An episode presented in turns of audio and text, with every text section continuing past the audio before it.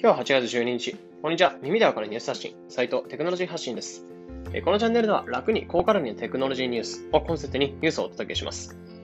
それでは今回のピックアップしたニュースに行ってみましょう。新築に向かい風。政府、2030年までに6割の新築にソーラー発電設備を検討へ。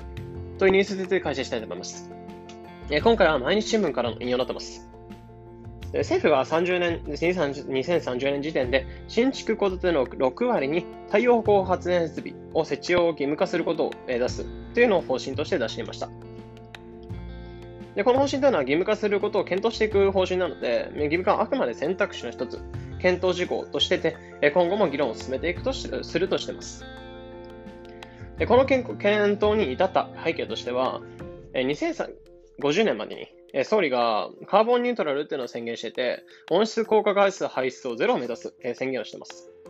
でこれは2030年までに、えー、細かく言うと排出、温室効果ガスの排出を、えー、マイナス46%するだったりとか、えー、再生可能エネルギーでの発電、電力っていうのを今の2割から4割に増やしていくことだったりっていうのを目指されているものになってます。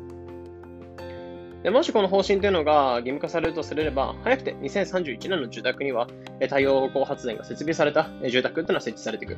なので31年の住宅には提供していくって形だそうです。で、こういった方針というのが義務化されて進んでいくこととして、メリットとしてあるのが、まず温室効果ガスの削減というのを目指していくというところはあるのかなと思うんですけど、まあ、デメリットとしてあるのは、単純に住宅の価格が、ま、最初の初期費用というのが上がってしまったり、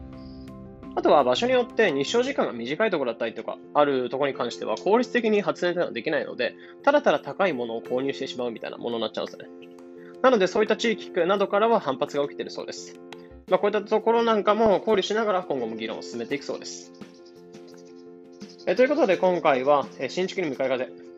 政府2030年までに6割の新築にソーラー発電設備っていうのを検討へというニュースについて開始しました。まあ、単純にこのニュースを受けて思ったのは、まあ、家を建てるのが高く、え買う人が少なくなって、え不動産業者は単純に大変そうなのかなというふうに思いました。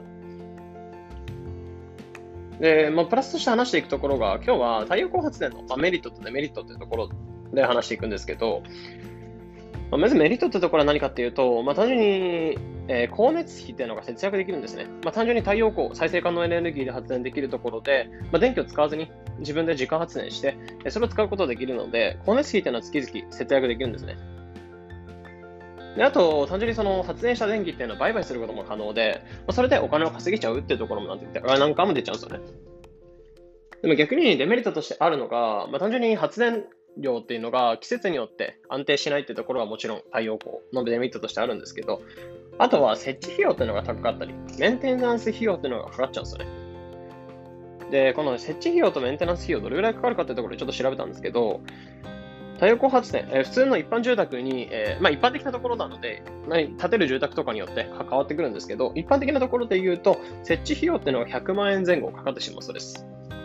で、メンテナンス費用っていうのが4年に1回とか、例えば15年ほどで取り替えたりとか、することで30万円ほどかかってしまうそうです。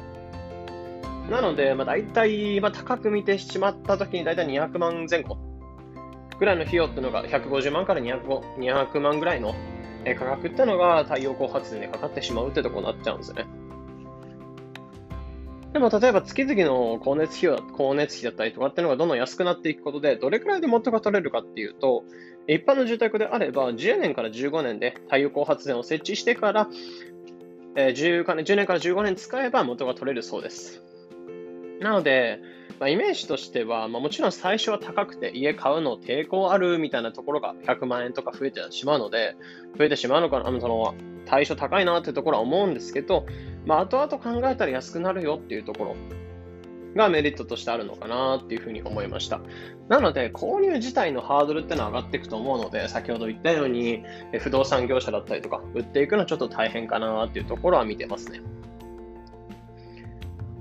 まあ、結構なんですかね、最近だと持ち家と賃貸の議論っていうのが、まあ、もう当たり前のようにされてるんですけど、まあ、議論当たり前にも結論出てるんですけど、まあ、最近結構変化が激しい時代で、え持ち家じゃなく賃貸のがいいっていう議論はもちろんあるんですけど、やっぱ中にはライフスタイルだと考えた上で、まあ、持ち家っていうのはいいのかなっていう、持ち家がいいなっていうところ人多いと思うんですけど、やっぱり日照時間が長いところだったりで、えー今後住宅建てていくならいいのかなというところも思いましたね。単純に例えば東北だったりとかに家建てたりすると日照時間が短かったりとかっていうのがもちろんあるので、特に冬とかはあると思うので、まあ、ソーラー発電設備っていうのはついた住宅の買っても、まあ、もったいないと思うんですよね。なので今後地方移住だったりとかっていうのが、まあ、人によって増えてくると思うんですけど、まあ、そういった場合で考えると、まあ、結構暖かいだ、まあ、個人的にも結構暖かいのが好きなんで、暖かいところで、日照時間が長いところで、えー、ソーラー発電がついたような設備、まあ、そういうついたような住宅っていうのも買うなら買っていこうかなというふうに思ってますね。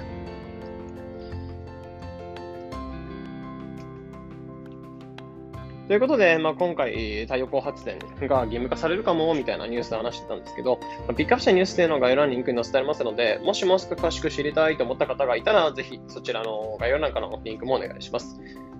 また、このような形で、このチャンネルではテクノロジーニュースを深掘りして、できるだけ分かりやすくお伝えしています。日々の情報収集にお役立てください。えー、また、忙しい方向けに無料で毎日10分、テクノロジーを学べる LINE アット、ピックニュースというサービスを運営しています。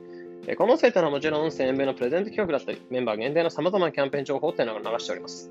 もしこれを聞いていて、まだ登録がてがいたら、ぜひ概要欄のリンクから無料メンバー登録っていうのを待ってます。それでは、良い一日を。